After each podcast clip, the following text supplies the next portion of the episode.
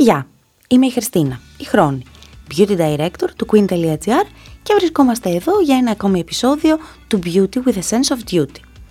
Για ένα επεισόδιο γεμάτο υπεύθυνη ομορφιά και δεν θα μπορούσαμε να ισχυριζόμαστε ότι είμαστε υπεύθυνες χωρίς να γνωρίζουμε λίγο από την ιστορία του μακιγιάζ, της περιποίησης, σημαντικά πρόσωπα ε, της ιστορίας και γι' αυτό σήμερα θα μιλήσουμε για δύο πολύ αγαπημένα μου προϊόντα και δύο πάρα πολύ αγαπημένα μου θέματα, το concealer και το ρούζ.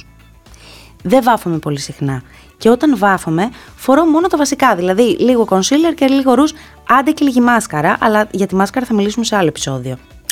Θεωρώ ότι με λίγο concealer και με λίγο ρούζ μπορούμε να καλύψουμε τα πάντα. Ό,τι και αν συμβαίνει στην επιδερμίδα, ό,τι και αν συμβαίνει στη ζωή μας, όσο λίγο και αν έχουμε κοιμηθεί, όσο σφινάκια και αν ήπιαμε το προηγούμενο βράδυ, με λίγο concealer και με λίγο ρούζ δείχνουμε φρέσκες και πάρα πολύ ξεκούραστες. Το σκεπτικό μου έχει λογική και δεν είμαι μόνη μου σε αυτό.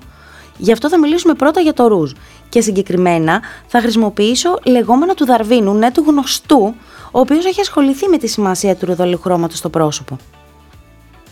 Ένα χαρακτηριστικό για την νεότητα του προσώπου είναι τα ροδαλά μάγουλα.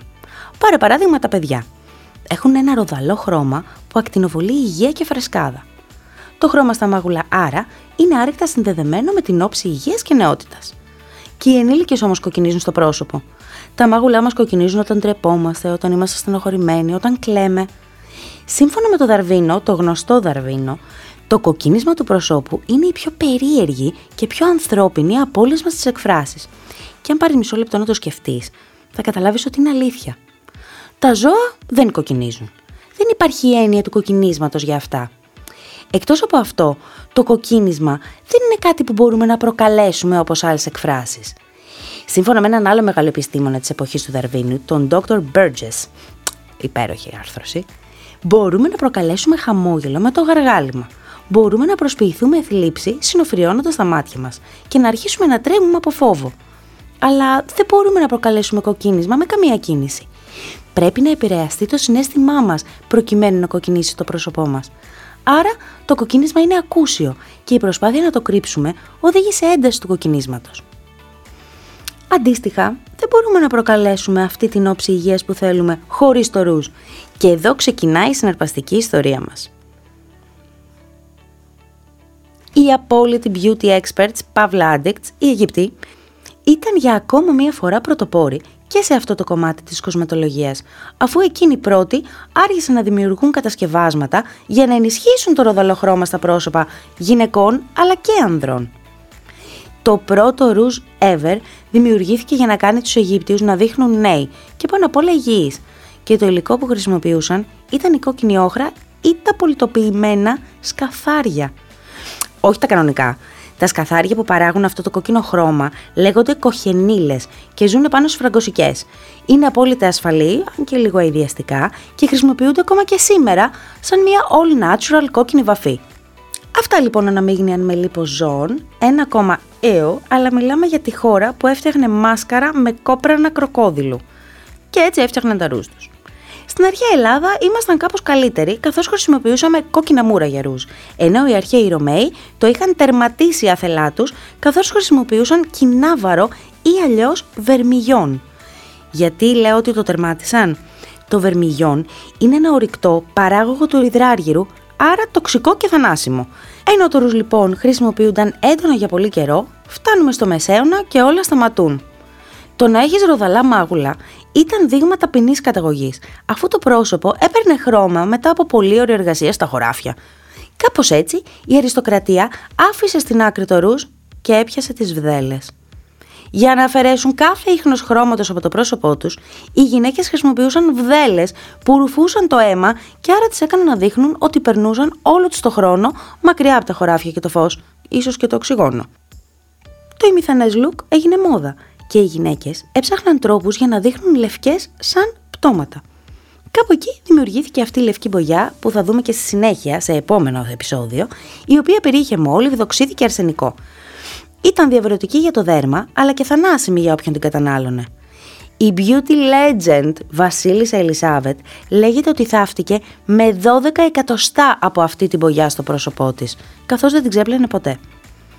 Όσο περισσότερο λοιπόν κατέστρεφε την επιδερμίδα, τόσο περισσότερο τη χρησιμοποιούσαν οι γυναίκες για να κρύψουν τα σημάδια και δημιουργούνταν ένας τεράστιος φαύλος κύκλος. Εδώ αξίζει να σημειώσω την ιστορία της Σινιόρα Giulia Tofana, ε, μια Ιταλίδα legendary, η οποία βρήκε πολύ άδοξο τέλος, αλλά ήταν η πρώτη που δημιούργησε την Aqua Tofana, μία κρέμα ή μάλλον σαν πούδρα σεσέ της εποχής που εξαφάνιζε τις φακίδες και τα σημάδια, κάνοντας το χρώμα λευκό και ομοιόμορφο, ομοιόμορφο στο πρόσωπο. Περιείχε όμως αρσενικό και ήταν στην ουσία ένα δηλητήριο. Αυτός ήταν και ο σκοπός του Aqua Tofana όμως. Βλέπεις, η Signora Tofana το δημιούργησε προκειμένου να βοηθήσει πλούσιες γυναίκες σε δυστυχισμένους γάμους και το καμουφλάρισε σαν προϊόν περιποίησης. Έδινε σαφείς οδηγίες στις γυναίκες για το πώς να το χρησιμοποιούν, αλλά μόνο παρουσία των συζύγων τους και να κρατούν την αναπνοή τους όσο το εφαρμόζουν.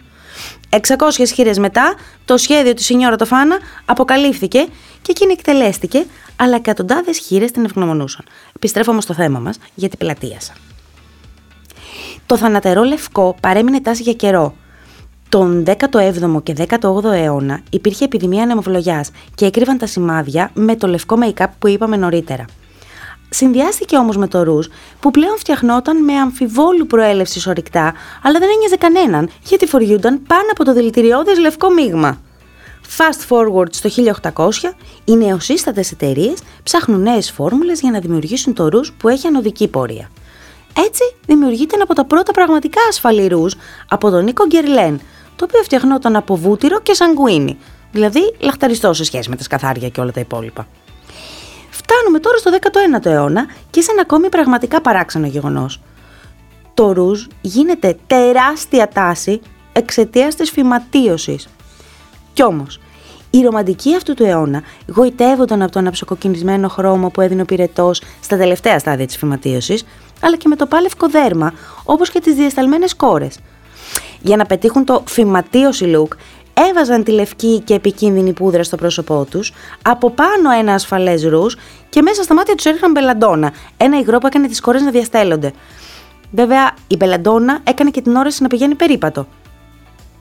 Κάπου εδώ όμως πρέπει να σταματήσουμε, γιατί η υπόλοιπη ιστορία του ρούζ είναι λίγο πολύ γνωστή και πολύ λιγότερο συναρπαστική, αφού σιγά σιγά τα φωνικά μιξ δηλητηρίων γίνονται γνωστά και σταματάει η χρήση τους. Το ρούζ λοιπόν έρχεται και φεύγει από τη μόδα, φοριέται με διαφορετικούς τρόπους, μπερδεύεται με τον μπρόνζερ, μεγάλο λάθος ρε παιδιά, θα τα πούμε σε επόμενο επεισόδιο με επαγγελματίες αυτό να σας το εξηγήσουν, και μερικές φορές θάβεται στο βάθος του νεσεσέρ. Από σήμερα όμως, που ξέρεις ότι το ρούζ έχει μια πραγματικά αλόκοτη, σχεδόν κινηματογραφική ιστορία, ίσως να αρχίσεις να το χρησιμοποιείς περισσότερο για όλους τους σωστούς λόγους και με απόλυτη ασφάλεια. Το δεύτερο αγαπημένο μου προϊόν είναι το concealer. Το concealer είναι από τα προϊόντα που δεν λείπουν σχεδόν από κανένα νεσεσέρ. Το ρούζ μπορεί να λείπει. Το concealer δεν λείπει από σχεδόν κανένα νεσεσέρ. Με ένα πέρασμα μπορεί να καμουφλάρει την κούραση, την αϊπνία, το ξέφρενο παρτάρισμα, ακόμα και τη λύπη μας. Ελάχιστη ποσότητα κάτω από τα μάτια αρκεί για να μας ανανεώσει και σήμερα το concealer έχει μετατραπεί σε τέχνη. Η τέχνη του καμουφλάζ περιλαμβάνει πλέον correctors που μας βοηθούν να αντιμετωπίσουμε τα διαφορετικά χρώματα κύκλων. Αν έχεις παρατηρήσει, δεν υπάρχει μόνο το κλασικό concealer που είναι σε κάποιο nude δερματή χρώμα. Υπάρχουν πράσινα, υπάρχουν ροδακινή, υπάρχουν μπλε, υπάρχουν μοβ. Όλα αυτά έχουν να κάνουν με τη χρωματολογία, αλλά δεν θα μιλήσουμε ειδικά για αυτά, θα μιλήσουμε πιο γενικά για το concealer, γιατί έχει μια πάρα πολύ ενδιαφέρουσα ιστορία. Το concealer δεν φτιάχτηκε για τα μάτια. Η χρήση του ήταν άλλη και η εφευρέτης του ήταν γυναίκα. Το καμουφλάζ ήταν πάντοτε κάτι που απασχολούσε τις γυναίκες για διάφορους λόγους. Για παράδειγμα, τη δεκαετία του είκοσι, οι γυναίκες ήθελαν να κρύψουν τα σημάδια του μαγιό που έκαναν από το μαύρισμα και χρησιμοποιούσαν πούδρες και κρέμες. Η Lydia O'Leary όμως σκεφτόταν διαφορετικά. Η εφευρέτης του πρώτου προϊόντος καμουφλάζ ήξερε ότι υπάρχουν γυναίκες που δεν τις απασχολεί μόνο κάποια γραμμή από μαγιό, αλλά είχαν πολύ σοβαρότερα θέματα να αντιμετωπίσουν. Έτσι, δημιούργησε το Covermark, το πρώτο προϊόν καμουφλάζ, δηλαδή το πρώτο concealer. Το Covermark δημιουργήθηκε για να καλύπτει εκγενετή σημάδια, τυροδόχρο ακμή, φλεβίτιδες και κυρσούς και μεγάλα μεγάλα σημάδια στο πρόσωπο. Πριν από αυτό, δεν υπήρχε κάτι στο εμπόριο διαθέσιμο σε κάθε γυναίκα που να μπορεί αποτελεσματικά να καμουφλάρει τέτοιου είδους ατέλειες. Πώς και έτσι όμως, πώς φτάσαμε στο χίλια εννιακόσια είκοσι χωρίς ένα προϊόν καμουφλάζ? Τι το διαφορετικό έκανε η Lydia O'Leary? Η Lydia είχε γεννηθεί με ένα πολύ μεγάλο γενετή σημάδι στο πρόσωπο και ήθελε να βρει πάση θυσία τρόπο να το καμουφλάρει. Τα προϊόντα που υπήρχαν πριν από το Covermark χρειάζονταν εκπαίδευση. Δεν ήταν εύκολα στη χρήση και δεν παρήχαν φυσικό αποτέλεσμα. Γι' αυτόν τον λόγο οι εταιρείες δεν ενδιαφέρθηκαν γι' αυτά. Η Lydia O'Leary όμως έκανε τη διαφορά, γιατί δημιούργησε ένα εύχριστο προϊόν που εξυπηρετούσε πρώτα την ίδια και τις ανάγκες της και στη συνέχεια πήρε το χρόνο της ώστε να εκπαιδεύσει πολύ καλά τις αισθητικούς στα καταστήματα για να μπορούν να εξηγήσουν και να δείξουν στις καταναλώτριες πώς να χρησιμοποιούν το Covermark.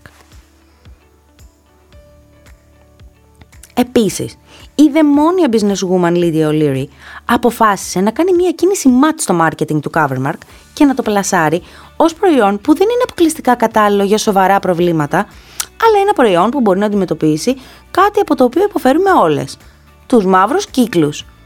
Τα υπόλοιπα είναι ιστορία. Οι γυναίκες το λάτρεψαν και έμαθαν να το χρησιμοποιούν, ενώ στο τέλος της δεκαετίας του τριάντα η Lydia O'Leary δημιούργησε ένα ακόμη προϊόν, το Spot Stick, που έγινε στην ουσία το πρώτο μοντέρνο concealer. Σε αυτό το σημείο αξίζει να σημειώσουμε ότι, ξέροντας τι σημαίνει να είσαι ένα παιδί με μεγάλο γενετή σημάδι στο σχολείο, η Lydia πρόσθεσε στην marketing στρατηγική της και τη χρήση του σε παιδιά. Δηλαδή, στη διαφήμιση που έκανε στα έντυπα μέσα της εποχής, έβαζε και εικόνες παιδιών, τα οποία είχαν σημάδια στο πρόσωπο και μπορούσαν να τα καλύψουν έτσι ώστε να πάνε στο σχολείο χωρίς να υπάρχει κίνδυνος να υποστούν κάποιο είδους bullying, γιατί τα παιδιά είναι πολύ σκληρά, όπως ξέρουμε. Πριν τη Lydia O'Leary, το καμουφλάζ απασχολούσε περισσότερο γυναίκες με σοβαρά προβλήματα και εργολάβους κηδιών. Με το σωστό marketing όμως, το concealer έγινε must have για τις περισσότερες γυναίκες και κολοσσοί δημιούργησαν ανάλογα προϊόντα τα οποία πρόσθεσαν στην γκάμα τους. Η Ellen Rubinstein, για παράδειγμα, δημιούργησε το Conceal το χίλια εννιακόσια σαράντα δύο, ένα κρεμώδες προϊόν σε δύο αποχρώσεις που προορίζονταν για καμουφλάζ. Εφαρμόζονταν πάνω από το make-up και πιθανότατα γέννησε την ονομασία Concealer. Μισό λεπτό όμως, γιατί δεν τελειώσαμε. Το concealer δεν χρησιμοποιείται μόνο για το καμουφλάζ των μαύρων κύκλων, αλλά και για να φωτίσει την περιοχή των ματιών. Αυτό κάνει και το λατρεμένο του éclat του Yves Saint Laurent εδώ και χρόνια, αλλά το πρώτο concealer Pavla Highlighter ήταν άλλο. Λεγόταν Air Magic και ήταν δημιουργία της Harriet Hubbard Air. Συγγνώμη για την, για την ε, άρθρωση, αλλά είναι πολύ δύσκολο το όνομα της κυρίας. Διαφημιζόταν ως φως σε κρεμώδη υφή και εφαρμοζόταν πάνω από το make-up για να φωτίσει σκοτεινά σημεία του προσώπου και να κάνει τις γυναίκες να δείχνουν νεότερες. Η Harriet το δημιούργησε σε συνεργασία με τη make-up artist των star του Hollywood, Kiva Hoffman, και ισχυριζόταν ότι η έρευνα των δύο διήρκησε είκοσι χρόνια μέχρι να καταλήξουν στη φόρμουλα που έγινε ανάρπαστη. Τη δεκαετία του πενήντα, η τηλεόραση δίνει ένα ακόμα βήμα στις εταιρείες για να διαφημίσουν τα προϊόντα τους και να τα κάνουν προσβάσιμα στις γυναίκες, και έτσι δημιουργήθηκαν μερικά ακόμη concealer, ένα από τα οποία υπάρχει μέχρι και σήμερα, το Erase του Max Factor. Σήμερα λοιπόν μπορεί κανείς να βρει concealer σε κρεμώδη και υγρή μορφή, σε στίκι, σε πούδρα, σε compact μορφή και σε σκόνη. Το θέμα είναι ότι υπάρχει αυτό το προϊόν και αν η Lydia O'Leary δεν είχε σκεφτεί ότι μπορούμε να καμουφλάρουμε τους μαύρους κύκλους μας, δεν ξέρω που θα βρισκόμασταν σήμερα. Concealer και ρούς λοιπόν. Τα δύο προϊόντα κλειδί για να δείχνουμε πάντα φρέσκες ό,τι και αν μας συμβαίνει. Και αν δεν τα χρησιμοποιείς ή δεν ξέρεις πώς να τα χρησιμοποιείς, δεν έχεις παρά να μπεις στο Queen.gr, στο section του Beauty, όπου θα βρεις tips και πάρα πάρα πολλές προτάσεις για να εμπλουτίσεις τον ες ες αρ σου και όλες τις make-up γνώσεις.